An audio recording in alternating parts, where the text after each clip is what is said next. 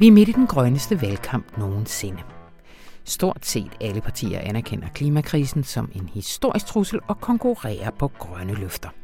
Samtidig så angiver vælgerne, at klimaet er valgets vigtigste tema, og de vælter på gaderne, hvor skoleelever står side om side med erhvervslivets bosser og råber på handling. Og alligevel er det som om det politiske system har svært ved at levere. Måske, tænker vi her på avisen, er det ikke bare viljen, der mangler. Måske er det et politisk system, der har beslutningskraften til at omsætte det til handling. Derfor anbefaler Information, at den kommende regering i sit grundlag lover at nedsætte en såkaldt borgerting på klimaområdet.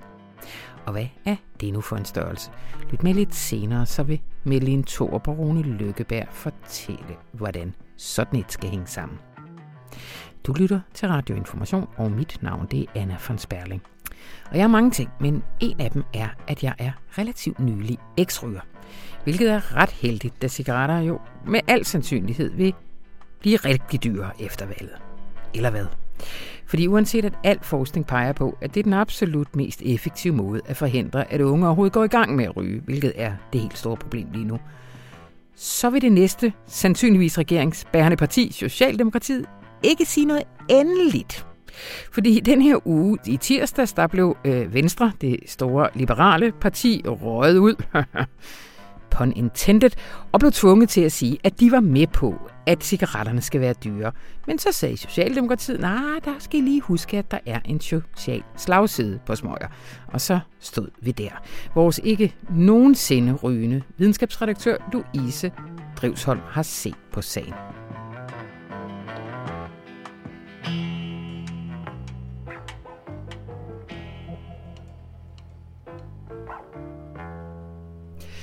Men allerførst så skal vi selvfølgelig tale om den bitte game changer, som statsminister Lars Løkke Rasmussen han smed på bordet i torsdags. I den nye samtalebog Befrielsens øjeblik, som han i al hemmelighed har gået og bakset sammen, sammen med forfatter Kirsten Jacobsen, så taler han for første gang om muligheden om et samarbejde mellem Venstre og Socialdemokraterne. Velkommen til, Anton Geist. Tak. Indlandsredaktør. Kan du ikke lige først øh, fortælle, hvad, hvad er det, der står i bogen om, om det her perspektiv? Ja, altså han gør sig nogle tanker om et muligt øh, S V-samarbejde, et samarbejde mellem Socialdemokratiet og Venstre. Og det er jo noget, som der har været en del øh, spekulationer i på det seneste, og det er jo selvfølgelig opsigtsvækkende, at statsministeren så pludselig går ud i en bog og gør sig nogle tanker om det. Og på pressemødet, hvor bogen blev præsenteret, der uddybede han så.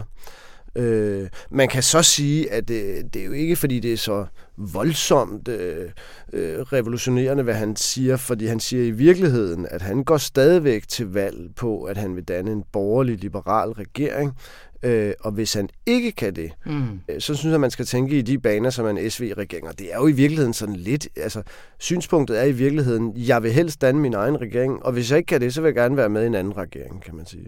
Ja. Yeah. Du skriver en leder her i fredagens avis, og der siger du egentlig indledningsvis, at han, han har egentlig en pointe. Ja, det synes jeg, fordi man må sige, at S og V er øh, kommet meget tæt på hinanden, og forskellene er ret små nu. Mm. Socialdemokratiet har jo øh, over de sidste ti femten år og accelererende inden for de sidste år overtaget øh, en udlændingepolitik, der er identisk med, med Venstres, og sådan set også i, i lange stræk med Dansk Folkepartis.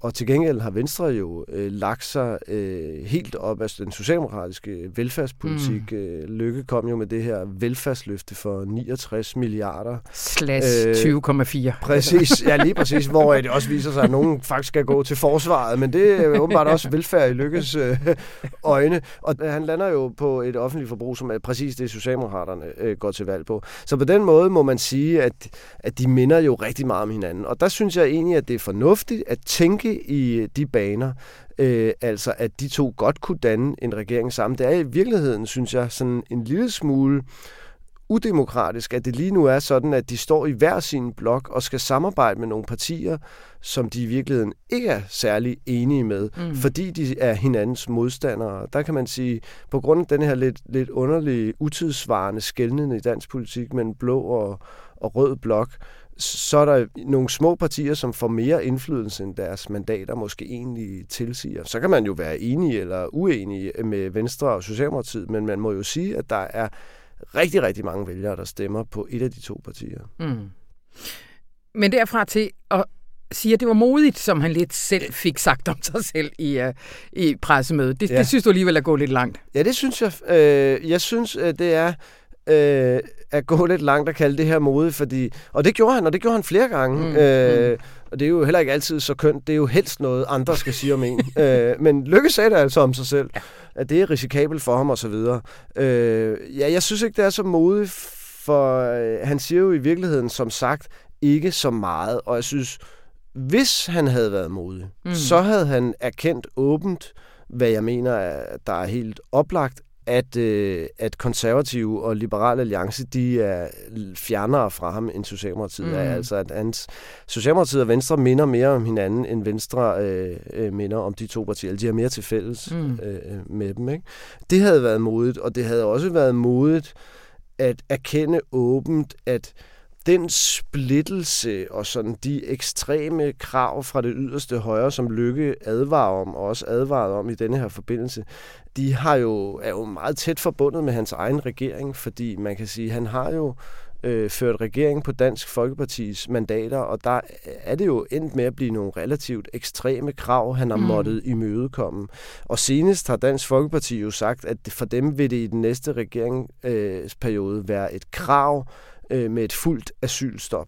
Ja. Øh, og det er jo et ekstremt krav. Hvis man som Løkke gerne vil holde sig inden for konventionerne, så kan man ikke gennemføre et, et, et fuldt asylstop. Ja. Og der mener jeg, at, at, at der er et eller andet paradoksalt i, at han i forbindelse med sin snak om en S V-regering advarer imod stram kurs og ekstreme kræfter, kræfter mm. og splittelse og så videre, men netop splittelse og også ret radikale udlændingekrav mm. er jo forbundet til hans egen regering. Mm. Han taler om, at det er det ansvarlige at gøre, så Danmark ikke kastes ud i politisk kaos og sådan noget. Altså, ja, men han holder meget af at indtage rollen som statsmand. Ikke? Ja. Øh, statsmanden Løkke, ikke? Og der ser sådan øh, farerne ved globaliseringen og lille Danmark og sammenhængen i Danmark, som man skal passe meget på, og truslerne fra marginalisering og, og ja. disruption og alt sådan noget. Ikke? Og der må man jo sige, at øh, alt det her er jo noget... Hans regering vel ikke har været noget særligt godt værn imod. Når man taler om splittelse, må man jo sige, at de har jo ført en politik, som i meget høj grad handler om at udpege udlændinge som en, en, den alvorligste trussel mod velfærdsstaten Danmark. Og det er jo den slags, der reelt skaber splittelse. Og jeg synes også godt, man kan spørge, om de har været med til... Øh, sådan som Søren Pind faktisk for nylig øh, udtalte til Berlingske, at skabe øh, fundamentet for stram kurs, altså mm. for Rasmus Paludan. Ikke? Mm, mm. Ja, fordi det er vel det, han peger på, når han siger ja. kaos, men ja. det er jo ikke alternativet, er jo ikke en regering med støtte, al- nej, Paludan, nej, det er en socialdemokrat ja, støtte med. Det er lige præcis det. Ja, jeg synes, han, han, lige præcis, han omtaler det som et sådan særligt moralsk valg fra hans side, mm. at han har ikke tænkt sig at danne en regering på stram kurses nåde, og der må man sige, at det er ikke alligevel en realistisk mulighed for nej. ham. Altså, for det første kan man sige, at meningsmålingerne viser, at det Det, der ikke, det, det ser ikke ud til at, at blive relevant for ham at gøre sig de overvejelser der. Men, men man må også sige, at den ekscentriske og rabiate højrefløjsleder, som Rasmus Paludan er, den kan han ikke øh, bygge en regering mm. på. Det ved han godt. Mm. Så det er ikke... At sige, jeg vil ikke by, lave regering på stram kursus noget, det, det synes jeg ikke er sådan øh, meget moralsk ophøjet. Mm. Men, men det her, altså for sådan en lidt udforstående som mig, det her med overhovedet at lancere her i valgkampen noget gennem en hemmelig bog, altså det er jo ikke noget, han fandt på i bruseren her i går, og derfor ja. ligesom reagerer på en aktuel situation. Den her ja. bog må have været i tryk, og sådan, altså hvad, hvad har hans tanker været bag at gøre det her? Ja, det, ja jeg ved det jo ikke, vel, men øh, for jeg føler mig heller ikke som sådan en særlig venstre-insider, eller, eller langt ind i Løkkes hoved, men, men øh, man kan sige, at han er jo kendt for det der med at trække diverse kaniner op af hatten, ikke? Ja. Øh, og det, det er det her jo lidt, det er jo sådan et overraskelsesmoment, og jeg, jeg tror da også, at den reelle årsag er, at han vil på en eller anden måde bryde det momentum, som hans politiske modstandere har ved at gøre et eller andet lidt vildt, øh, mm. som det her jo er. Øhm, Og han har jo vidst i lang tid, at det her det bliver rigtig meget op ad bakken. Meningsmålingerne har set ja. utrolig ja. skidt ud for ham i lang tid, og alle sådan statistiske modeller har forudsagt, at han kommer ikke til at vinde regeringsmagten. Mm. Så han har nok været klar over, at han skal finde på et eller andet, og det har mås- måske været led i det. Mm. Men Mette Frederiksen kunne vel ikke få en større gave i dag. Hun så da i hvert fald i topform ud til ja. pressemødet. Ja, ja, ja. Altså, det synes jeg da også, at, ja, fordi at på, på alle mulige måder, altså, øh, Løkke virker jo, selvom han gerne vil virke statsmandsagtigt, så kommer han jo også til at virke lidt desperat, vil ja. jeg mene med den her manøvre. Altså det her med at sige, hvis jeg ikke kan lave min egen regering, så kunne jeg godt tænke mig at komme med i jeres regering. Det er jo på en eller anden måde en lidt ynkelig gestus, ikke? Og det, det, det er jo godt. Det er jo simpelthen positivt for Mette Frederiksen, og det har hun da også, det har hun da også trampet rundt i, synes jeg, øh, fuldt øh, forventeligt. Ja. Og hun har jo sådan helt øh, afvist tanken om at lave et, et samarbejde med Venstre, og det, det er også forventeligt, fordi de ligger jo øh, til med meget stor sikkerhed at øh, kunne overtage regeringsmagten. Og det kunne man jo så tænke videre i opfølgende ledere. Det er måske så til gengæld også lidt ærgerligt, for jeg synes egentlig, at det havde været passende, hvis Socialdemokraterne var lidt mere åbne ja. for det her, fordi det er svært for dem at komme udenom, at de har rigtig, rigtig meget til fælles med Venstre. Så de skulle være lidt mere åbne over for at sige, vi har ikke lagt os fast på, hvem det er, vi danner regeringen med det, efter. Det, det vil, ja, det vil, ideelt set, mm. så burde de sige det, men politik er jo ikke indrettet øh, efter idealer i så høj grad, men er jo rimelig pragmatisk. Altså lige nu ligger de til at vinde, og de gider da ikke dele regeringsmagten med Venstre formentlig. Øh, mm. Men jeg synes, at når man har to partier, der er så tæt på hinanden, så er det naturligt at overveje, om man kunne, om man kunne lave noget sammen. Socialdemokraterne vil jo alene i regering og vil bruge venstrefløjen som parlamentarisk ja. grundlag. Og Venstre og den øvrige højrefløj har jo ret i, at det er altså et rimelig uregerligt parlamentarisk grundlag, de får. Ja. Det er jo ikke så få øh, ultimative krav, de har stillet, og de har jo også, altså, øh, hvad hedder det? Og de kan jo stille mange flere. Ja, præcis. Radikale har jo kraftigt stillet et ultimativt krav over den økonomiske politik, hvor, hvorefter Enhedslisten har stillet et ultimativt krav om, at hvis de følger det radikale krav, så vil Enhedslisten ikke være med, og sådan noget, ikke? Ja, altså, det ja. er jo et moras. Det må man jo indrømme. Ja. Yes, men øh, Anton Geist, øh, tusind tak indtil videre. Vi øh, kommer sikkert til at høre ja. ja, fra dig. Ja, ja.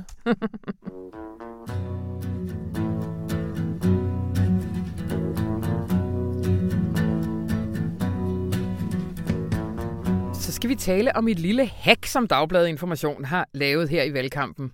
Ikke sandt, Mette Line Thorup? Jo, det skal vi. Vi skal nemlig have et borgerting for klimaet. Hvad er dog det? Altså et borgerting for klimaet er jo en idé, der er opstået ud fra det her, den her erkendelse af, at øh, det går simpelthen ikke hurtigt nok omkring klimaet. Der er masser af frustration i befolkningen øh, over, at de ikke føler sig lyttet til, og at øh, politikerne ikke er i synk på det her område. Vi har set øh, demonstrationer, vi har set øh, taler, vi har set øh, strejker, vi har set skolestrækker. Vi har set masser af ting, som ligesom, hvor der er en utålmodighed øh, og jo også en brændende platform i forhold til, om vi når de øh, mål, vi gerne skulle i forhold til øh, at komme ned i C O to udledning i forhold til tyve halvtreds. Mm.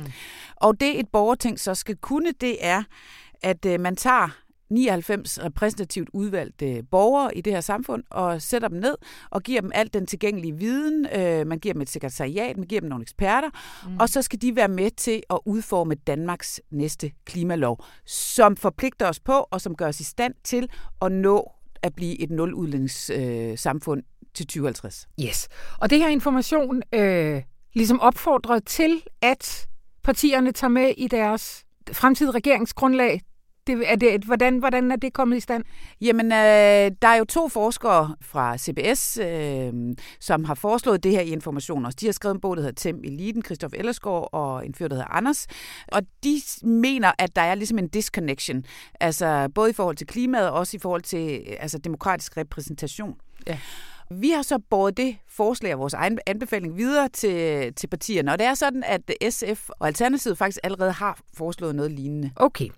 Vi vender lige tilbage til partiernes reaktioner, men jeg øh, synes lige, jeg skal ringe til Rune Lykkeberg, som jo i sidste ende er øh, hvad skal man sige, øh, afsender på det her på Informationsvejene, og Rune, han er taget til Stockholm sammen med bestyrelsen, så han kunne ikke være her i dag. Lad os lige prøve at ringe til ham.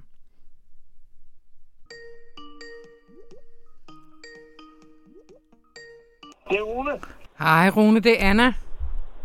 Hej Anna. Hej, hej. Og du, er du udendørs? Ja, det er jeg nemlig. Du ved, jeg er altid på vej fra metropol til metropol, fra medie til medie. Og øh, lige nu er jeg på vej fra Sveriges T V og ned til øh, togstationen. Ja, hvad, hvad, laver, hvad laver I der? Jamen nu er vi jo på vej hjem, men øh, på grund af vores grønne transportpolitik, så tager vi jo lige en syv timers togtur hjem. Det, det bliver det, så hyggeligt. Det er da det, I gør. I har været, du har været med bestyrelsen for information i øh, Stockholm og blive klog på, hvordan medierne har det der. Er det sådan? Man kan sige det, som det er. Altså topledelsen, den absolute topledelse i aktieselskabet Information, yep, har været i Sverige for at suge inspiration fra svenske medieværksættere. Men selvfølgelig også for at fortælle lidt om hemmeligheden bag vores egen succes. Enorm succes. Jamen, er det skønt. Ved du hvad, Rune? Jeg sidder faktisk her med Mette Line i studiet. Fordi hun har fortalt om vores nye borgerting, apropos gigantisk succes. Ja. Ja. Og jeg tænkte egentlig, om du ikke kunne trykkes på maven og have en optur over den. Jo, jo, jo, jo, jo. Det kan jeg sagtens. Det skal jo ikke være nogen hemmelighed, at Information arbejder for at forandre verden. Mm-hmm. Og det gør vi jo på mange forskellige måder. Men i den her valgkamp, der har vi forberedt en meget konkret forandring af hele det danske demokrati, som er, at vi foreslår, at vi simpelthen opretter et permanent andenkammer ved siden af Folketinget, som skal gøre noget, som vores demokrati, som vi kender det, ikke kan finde ud af. Og det, de skal gøre, det er, at de skal ophæve alle modsætninger mellem højre og venstre, folket og eliten, centrum og periferi, og levere deres egne forslag til, hvordan vi kan realisere målene for Paris-aftalen. Fordi sagen er, at lige nu, der, på trods af, at vi lever i de mest oplyste og velstående og veluddannede samfund i verdenshistorien, og har det demokrati med bedst forbindelsesmuligheder nogensinde, så er vi jo fuldstændig ude af stand til at gøre det, som vi har bestemt os for at gøre. Mm.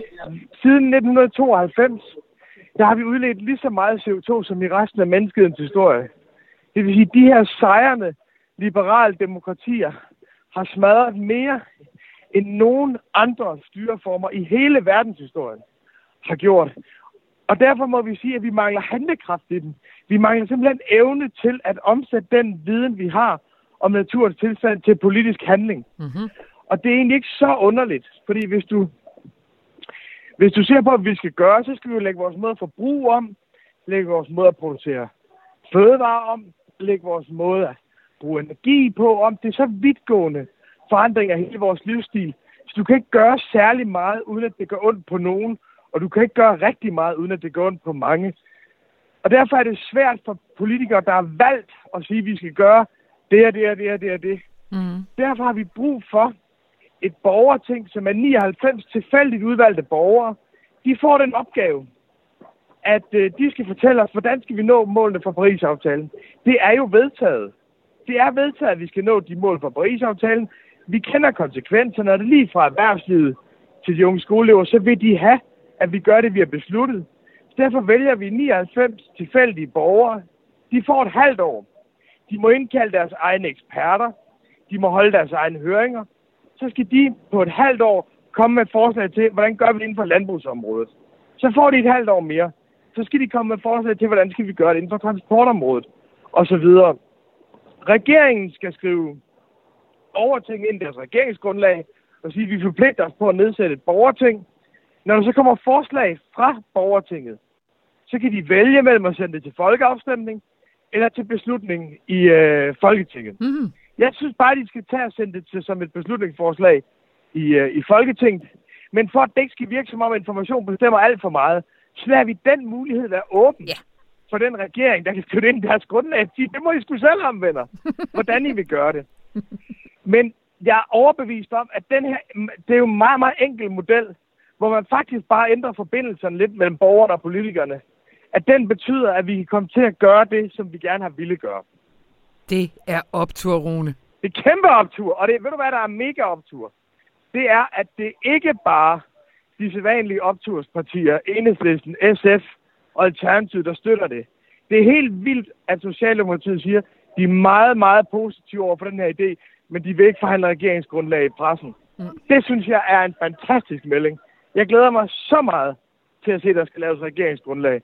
Om må ikke vi får et borgerting på klimaområdet. Tror du på det, Anna? Det jeg tror på det. Hold nu op. Og ved du hvad, Rune? Jeg vil snakke lidt videre med Mette Line her om, øh, hvordan det konkret kan realiseres, og så må I have en rigtig god togtur hjem. Ja, men altid. Vi tager videre. Det gør vi. Hej. Hej, hej. Rune sagde lige øh, til sidst her lidt om de politiske reaktioner, og det vender vi lige tilbage til, Mette Line. Men i lørdagens moderne tider, der har du en artikel, hvor at du prøver lidt at indhente internationale erfaringer med det her. Hvad for nogle, hvad for nogle er der? Ja, og der har jeg jo mere set på borgerting eller borgersamlinger, som det også hedder. Altså et fænomen, der kan være med til at løse mange problemer. Og det er nemlig ikke nogen ny ting. Altså borgerting og borgerforsamlinger er udtryk for noget af det, man kalder deliberative processer eller deliberativt øh, demokrati. Og det betyder simpelthen, at det er processer, som bygger på en rådslagning, på grundig vidensindtag og på en, et forsøg på at opnå konsensus. Og på den måde er det ting, som ligesom kan overskride nogle traditionelt polariserede emner eller grupper, ved at man sætter sig ned og simpelthen får god tid til at diskutere nogle bestemte ting. Mm. Øh, og det er så altså helt almindelige borgere. Og den, den slags har man eksperimenteret med øh, mange steder i verden. I Holland, i Polen, øh, i Storbritannien, U S A osv. Og der er så folk, der siger til mig, som har arbejdet med det her og erfaring med det, altså, at det er, bliver ret stort lige nu, af forskellige årsager, men jo blandt andet fordi vi har set efter finanskrisen i to tusind og otte, der er folk gået på gaden. Altså Occupy Wall Street, og i Spanien blev det så for eksempel de her Los Indignados, som var utilfredse. Fordi de havde mistet tilliden til, til deres politikere, det kunne man jo se, det var finanskrisen et resultat af. Mm. Og, og det er ligesom om, at borgerting nu bliver set som det næste skridt. Mm. Det bliver set som en måde at artikulere den utilfredshed på. Fordi de der, der rendte rundt på gaden, de var jo tit enige om, hvad de var imod, men de var også, det var også lidt svært at forstå, hvad deres diffuse krav var. Ja, senest vel de gule veste. Og de gule det, veste, ja, ja. Som jo for eksempel også har som krav at øh, oprette øh, et borgerting. Og det er jo lidt pudsigt, for vi har både hvad hedder det, den her britiske oprørsbevægelse, som hedder Extinction Rebellion, øh, som kæmper for, øh, altså klimaet skal reddes. De har borgerting som et krav, og det har de gule veste faktisk også. Så det er jo ligesom... Som havde udgangspunkt i en protest mod øh, afgifter på, på benzin. Lige ikke? Præcis, ja. Så man kan sige, der, der er det forskelligt udgangspunkt, men de overskrider simpelthen deres forskellighed i kravet om et borgerting, fordi det handler om både en, en, en repræsentationskrise og en klimakrise. Og de, de to ting kan ligesom være med, derfor kan, altså kan være med til at bygge en bro til de politikere, som vi egentlig har mistet tilliden til, fordi de skal ligesom være sådan nogle organer, der får folk både til at modnes i sådan en proces omkring svære beslutninger, men også giver legitimitet til, at politikerne bagefter kan få nogle anbefalinger, kan sige, nå ja, det lyder godt, det lyder ikke så godt. Øh, vi kan lide noget af det, men det er svært at afvise, når det er mm. ikke bare en, en enkelt meningsmåling, eller du ved, en voxpop nede på gaden, eller sådan noget. Det er virkelig grundigt, sagligt gennemarbejdet. Mm. Der kan være nogen, der synes og mener, at, øh, at sådan nogle borgerting skal erstatte det repræsentative demokrati. Det mener dem, øh, jeg har talt med, ikke. De mener, det er en styrkelse af det. Det er, det er noget, der forstærker det, fordi der er nogle krisetegn i demokratiet lige nu. Du siger, at der er nogen, der mener. Hvad, hvad, hvad, hvilken kritik har du kunne indhente på det her? Altså der, hvor hvad hedder det, man skal være varsom, mm. siger de kilder, som, som har arbejdet med det. Det er blandt andet Matthew Taylor, som øh, er sådan en tænketanksfyr fra Storbritannien, som argumenterede for det her i siden halvfemserne og har været rådgiver for Tony Blair, og en Peter McLeod, som arbejder med det i Canada. De siger, at det eneste, man ikke øh, skal, det er at foruddiskontere, hvad resultatet skal være. Det er simpelthen ikke det, det handler om. Det er processen, der er væsentligt. Selve beslutningen er et biprodukt. Øh, og man kunne godt forestille sig, at der var sad nogle venstreorienterede, der sad og tænkte, aha, sådan noget borgerting, det lyder rigtig dejligt venstreorienteret, ikke? Og vi er sikre på, at de så flytter sig i vores retning, de her mennesker, der deltager i det, ikke? Så det kun kommer noget progressivt ud af det. Og det er simpelthen helt imod hele tankegangen. Mm. Men det er altså også bare sådan, at når man ser på resultaterne af mange af de forskellige borgersamlinger og borgerting, der har været, så er det faktisk evident, at folk flytter sig. Og de flytter sig mere ind mod midten. Det er jo ligesom en konsensussøgende ting, man skal, ja. Men det er også noget af det, øh, kan det du ikke lige give kan. nogle eksempler på sådan nogle konkrete politikområder? Jo, og, og også eksempler på, som viser spændvidden i det. Ja. For, for eksempel så havde de i Texas i seksoghalvfems en sådan deliberativ proces omkring, hvad hedder det, at man skulle give et lille tilskud til vindenergi, og Texas er jo altså en amerikansk delstat, hvor der er rimelig meget olieproduktion. Øh, og der var de så igennem sådan en proces, og så endte det faktisk med, at de havde koblet en afstemning i, i enden af det. Det kan man godt, og det kan man også lade være med. Men øh, det viste sig så, at det var de for. Så i dag er Texas øh, en af de stater i U S A, som har allerflest vindmøller. For det var det, de her penge skulle gå til. Så har man så også brugt sådan nogle processer i øh, Japan og i Sydkorea, for at spørge om, skal vi fortsætte med hvad hedder det, bygningen af vores atomreaktorer. Øh, og der har det så vist sig, at øh, ved de efterfølgende afstemninger, at øh, der er der et flertal imod, at man skulle droppe og have at- atomreaktorer, ikke? Og så kan man så sige som miljø- miljøaktivist, ah, det var sgu ikke særlig fedt. Men det, der også lå i den her proces, det var, at folk jo faktisk blev enige om, at de på længere sigt okay. gerne ville have øh, vedvarende energi, energi. Og den besked fik de jo sat, sendt til politikerne. Det, de bare var skeptiske overfor, det var, at man skulle lave noget så radikalt, så man ville miste energiforsyningen lige her nu. Ja, ja, ja. En anden kendt øh, proces har været den omkring abort i I Irland, ja, ja, præcis. Og det blev jo ligesom hævet op som den altså mønstereksempel nu, ikke? Ja. Og der havde man så haft borgerting til at udforme det beslutningsgrundlag, man så havde og sendt ud til folk. Ja. Og det var jo virkelig nogle polariserede, meget værdiladede spørgsmål, altså i, i det irske samfund, som jo er meget katolsk og religiøst, altså omkring abort og, og homovielser. Og det var jo ligesom også en måde at tage polariseringen ud af de her spørgsmål, ja. At man snakkede med hinanden, og man faktisk blev enige, og det der, der er også nogen, der siger i, i, i den artikel, jeg har lavet, så jeg synes, det er vildt spændende, det er det der med, at det, man skal i sådan et råd, det er, at man skal sætte sig i den anden sted. Ja. Og det er jo det, der er essensen i demokratiet. Essensen i demokratiet er jo ikke, at jeg får ret, det er, at vi prøver at, ligesom at, at, at, at sætte os ind i andres argumenter og lytte til dem, og det kan man også sige med alt den snak, vi har om, om dybt polariseret samfund, så er det jo måske noget, som, som vi kunne have rigtig stor glæde af, og som jo simpelthen kvalificerer og legitimerer de her beslutningsprocesser og gør os i stand til at træffe bedre politiske valg. Mm, mm. Øh, du sagde lidt i starten, og Rune var også inde på det, at der har været generelt, øh, er det blevet modtaget øh, politisk positivt. Men Venstre siger indtil videre nej. Ja, jeg, jeg læste lige, hvad hedder det, interviewet med, med vores klimaminister, inden jeg gik herned. Det er så lidt ligesom om, at han ikke har forstået det. Og han er et meget godt eksempel på dem, som typisk vil være imod det her. Ikke? Mm-hmm. Altså det er, hvad hedder det, lobbyister, fordi de får, mister ligesom den der privilegerede adgang til at, at påvirke politikerne, og som jo også er noget af det, der er problemet. Ikke? At der er nogen, der, har på, der befinder sig i en elite, mm-hmm. og så regerer hen overhovedet på os andre. Og så er det pressen, mm-hmm. fordi vi mister også privilegeret adgang til politikerne, fordi der lige pludselig kommer sådan fjerde niveau ind her, som vi ikke er vant til at øh, håndtere. Og så er det så øh, altså politikerne selv, fordi de mener sig jo udpeget af befolkningen. De, de har svært ved at afgive den magt. Ikke? Mm. Han opfatter det jo nærmest som om, at det skal erstatte det repræsentative demokrati. Og det er jo mm. ikke det, der er tanken. Det skal supplere det, det skal forstærke det. Så hvis du spurgte øh, klimaministeren, om han synes, at, at, at det bare gik fint mellem befolkningen og politikere, så ville han sikkert sige nej. Han, vil da, ja. han er da også ja. godt klar over, at der er en, en mistillidskrise. Jeg er sikker på, at hvis han fik lidt mere videre om det, så tror jeg, jeg er sikker på, at han godt kunne se nogle positive takter i det. Jeg synes, du skal sidde i, i det ting. Du er allerede virkelig god til at sætte dig i den anden sted. Sådan noget. Jeg er sikker på. Vi har bare ikke kommunikeret det klart nok, ja, ja. som politikere tit siger. Ja, vi skal bare snakke lidt længere. ja. Godt, men Line, hvad, hvad sker der herfra?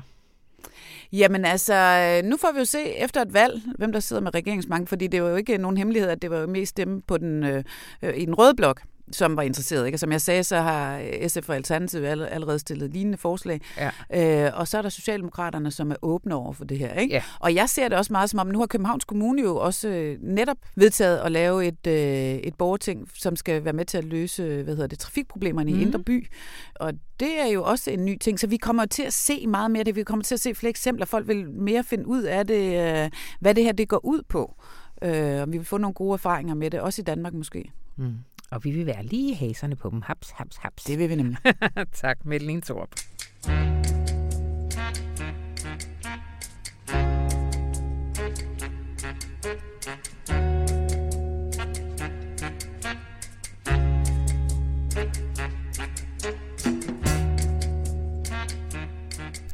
Louise, tror du, tror du det her det kan høres? På radioen? Ja, det tror jeg godt, det kan. Jeg er nemlig gået over til sådan en lille inhalator til at få mit nikotin. Jeg har holdt op med at ryge her for halvandet år siden.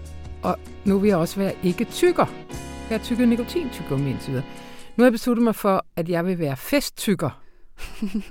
Og så vil jeg øh, have sådan en lille inhalator. Være hverdagsinhalator. Hverdagsinhalatør. Inhalatør, ja. Og den kan jeg nemlig også have her i radioen. Nej, nu lægger jeg den lige væk. Velkommen til, Louise Drivsholm, vores videnskabsredaktør. Mange tak. Vi skal nemlig tale om rygning, fordi i den her uge, der meldte Venstre endelig ud, at de er indstillet på at øge prisen på cigaretter. Vi ved ikke helt, hvor meget, men her efter valget. Og den samlede opposition har sagt, at det koster omkring tres kroner, men det gav anledning til, at Socialdemokraterne nu sprang ud som modstandere, eller i hvert fald øh, sagde, at det ville de vente med at sige noget om til eftervalget. Hvad er det helt konkret, som Socialdemokraterne har, har sagt? Jamen altså, Lars Løkke gik ud tirsdag i den her uge og sagde, at prisen på cigaretpakker skal stige, og vi lover at sætte kroner og øre på inden valget. Inden valget, godt. Ja, så når folk går til valgurnerne, så ved de, hvad Venstre synes, at en pakke cigaretter skal koste. Og det har de fleste andre partier jo også gjort. Men Mette Frederiksen, hun er mere tøvende. Hun var ude og sige, at øh, hun kan hverken garantere, at, øh, at Socialdemokratiet går til valg på, at at cigaretpriserne skal stige, eller på status quo. Mm-hmm. Det har de simpelthen ikke taget stilling til. Så øh, ja, hvad der, hvad der alt, efter alt at blive er, er Danmarks største parti efter valget. De vil altså ikke øh, tage stilling til det her spørgsmål. Og hvorfor det? Jamen altså, Mette Frederiksen, hun, øh, og det er jo efterhånden blevet hendes slogan, og også, når hun skal forklare mange ting, hun siger det her med, jeg er socialdemokrat, mm. og jeg, øh, jeg repræsenterer et parti, der skal tage hensyn til de socialt udsatte. Og argumentet mod prisstigninger på cigaretter er jo, at det rammer socialt skævt, fordi hvis en pakke cigaretter koster tyve kroner øh, mere, jamen så rammer det jo kontanthjælpsmodtagerne relativt meget hårdere end, end direktøren. Mm. Og det siger hun altså, det kan hun ikke som socialdemokrat øh, garantere, hun vil være med til. Hmm. Man kan næsten sige, det er lidt grove løjer. Her har man fået et liberalt parti til at gå ud og love, at de nu blander sig i folks frie valg af dødsårsag. Ikke? Jo, men med og så kommer så man mange... lige i halen og siger, nej, nej, husk de fattige. Ja, men altså med, som, med så mange andre ting med det her valg, så er det hele totalt vendt på hovedet. Det, det må man sige. Men hun har vel også en pointe. Det er vel fuldstændig klart, at de fattige kommer til at blive ramt mere af en prisstigning. Men hvad ved man egentlig om, hvem der ryger? Er det også dem, der ryger mest? Øhm, ja, altså der er jo sådan lidt et paradoks i hendes argument, fordi at det er rigtigt nok, at øh, afgiftsstigninger vil skabe social ulighed, men rygning skaber allerede rigtig meget ulighed i sundhed, mm-hmm. fordi det er dem, hun ligesom siger, hun repræsenterer, de socialt udsatte, det er også dem, der ryger mest, og det er altså også dem, der, der må leve med alle de dårligdomme, som forskningen jo er fuldstændig enige om, at rygning medfører. Så på den måde, så forsøger hun at, at skåne en gruppe mennesker ved at gøre det billigere for dem at ryge. Men rygning er altså også årsagen til rigtig mange af de sundhedsmæssige problemer, så, som de står med. Og den ulighed i sundhedsvæsenet, som netop Socialdemokraterne også har peget en del på. Ja, altså Sundhedsstyrelsen peger faktisk direkte på, på rygning som den største årsag til ulighed i sundhed. Okay. Men hvor... altså... Man kan også sige, der er jo andre ting i redskabskassen. Du har snakket med Pernille Rosenkrantz-Theil, der siger, jamen vi gør jo allerede en hel masse. Kan man ikke sige det? Hvad, hvad, altså, det er sådan noget med at gemme cigaretterne bag disken og sådan noget. Altså... Jo, altså jeg fangede uh, Pernille Rosenkrantz-Theil uh, for et par dage siden, og der gik hun jo helt politikeragtigt i gang med anekdoter. Hun havde lige været i Føtex i Vandløse, mm-hmm. og der var cigaretterne gemt bag disken, og de kunne i hvert fald berette, at de solgte mange flere, færre, mange færre smøger nu, fordi de var, de var gemt.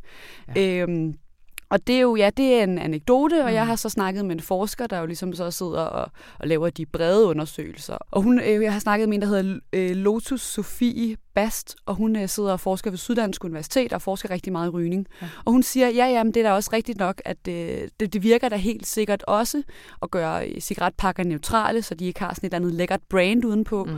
og at gemme dem væk bag gardiner eller bag disken. Det er ikke noget, vi har lavet forskning i i Danmark, men hun, hun pegede på andre lande, hvor man har erfaringer med at solgt færre cigaretter, hvis man gør det her. Men hun sagde samtidig, at hvis man skal se på det absolut mest effektive middel i forhold til at få, få folk til at ryge mindre, og især i forhold til at undgå, at unge begynder at ryge, mm. jamen så er det prisstigninger. Det er den eneste og absolut mest effektive tiltag på, i forhold til at minimere smøger. Ja. Og, og, og som det ser ud i Danmark nu, så er det det største problem, det er, at unge begynder at ryge, ikke? Altså, jo, en... altså nu har jeg lige øh, kigget på lidt tal, øh, inden at jeg skulle snakke med dig, og jeg kunne faktisk se, at i dag så ryger niogtyve procent af de seksten til fireogtyve-årige dagligt eller lejlighedsvist, og det er en ret en, en stigning mm. i løbet af de seneste år. Altså der har ligesom været sådan en nedadgående kurve i mange år, hvor dansk, færre, stadig færre danskere ryger, og pludselig er den øh, knækket, og det er faktisk især de unge, der igen der begynder at tage rygning op. Og det er lige præcis de unge, øh, fortalte øh, forskeren Lotus, som jeg snakkede med der, hun fortalte mig, at det er lige præcis de unge, man kan ramme rigtig hårdt øh, med, med prisstigninger, fordi hun har, de har mindre af det, som hun kaldte priselasticitet. Ja. Altså, de har ikke særlig mange penge, mm. så, og de er ikke afhængige af nikotin endnu. Det vil ja, sige, at, øh, at hvis en pakke smøger pludselig koster et hundrede og tredive til et hundrede og fyrre kroner, som den for eksempel gør i Australien. Så, altså, det er i Australien? Ja, det er helt sindssygt. Det er virkelig sådan... Altså, ja, er der, der nogen, der ryger i Australien så? Jamen, det, i Australien har man lavet sådan meget et interessant eksempel, hvor man ligesom har sagt, at i tyve tyve skal en pakke cigaretter koste to hundrede kroner. Så den bliver bare ved med at stige helt sindssygt.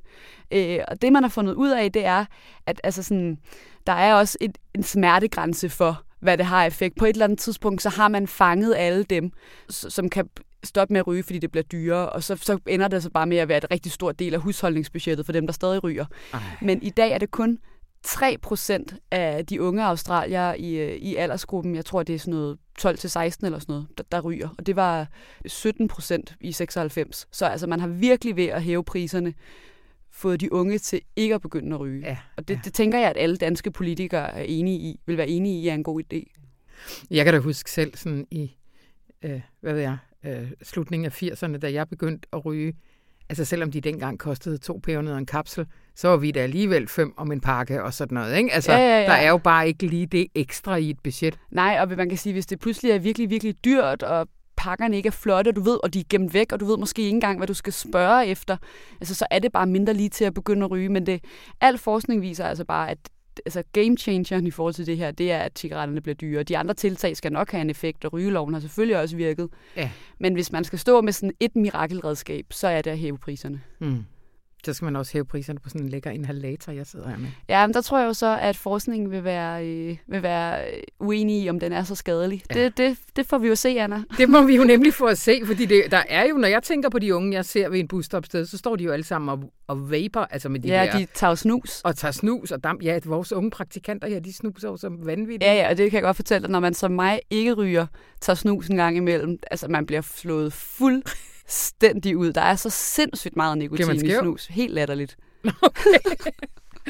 det, er både, det er både helt lækkert og virkelig ubehageligt. Nu skal du ikke prøve at lokke mig. Jeg sidder her nu ude på torsdagen sådan før en helligdag og er super træt, så jeg suger i den her. Jamen, jeg tror heller ikke, at... Øh, for at få noget stoffer i mig, men... Øh. Du er jo øh, nikotin vant, så jeg ved heller ikke, om snusen hvad har helt samme mirakeleffekt på dig, som den øh, har haft på mig. Det er rigtigt.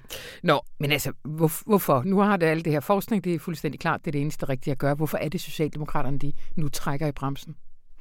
Jamen, altså, både, uden at blive... alt for politisk analytikeragtig, og nu, nu gør jeg det så alligevel. Så, det siger så, de altid, ja. Før de går i gang og bliver Mogensen og Christiansen. Men og så ja. Kommer udlægningen. Ja. Altså, det kører jo ret godt med Mette Frederiksens strategi om at hive arbejdervælgerne tilbage. Ikke? Mm. Altså, D F bløder vælgere, Socialdemokratiet går tilsvarende frem. Det er alle dem, der kalder sig politiske analytikere, i hvert fald ret enige om, at det ja. Er fordi, at det lykkedes uh, sosserne at hive arbejderne tilbage og reclaime arbejderne som vælger. Og der er jo bare rigtig mange arbejdere, der sætter pris på cigaretter efter en lang arbejdsdag, mm. og som er nogle af dem, der måske ikke har råd til, at en pakke cigaretter pludselig koster halvfems kroner, som eksempelvis det radikale Venstre synes, den skal koste. Mm.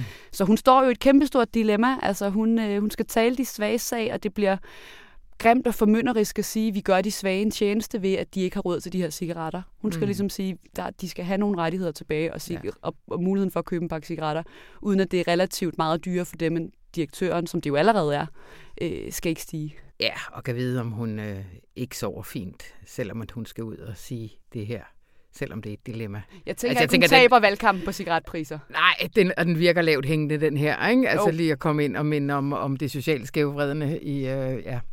Nå, men... Øh... Nu må vi jo se, hvad de melder ud efter, øh, efter øh, valgkampen. Og man ja. Må skynde sig at stakke op på cigaretter i hvert fald, hvis man er ryger, fordi meget tyder på, at priserne kommer til at stige. Ja, Nu har du aldrig været ryger helt tydeligt, fordi en gammel pakke smøger smager altså ikke særlig godt. Nej, okay, nej. Godt. Men øh, det råd er herved givet. Fra ikke-rygeren. Fra ikke-rygeren. Tusind tak, Louise Drivsholm.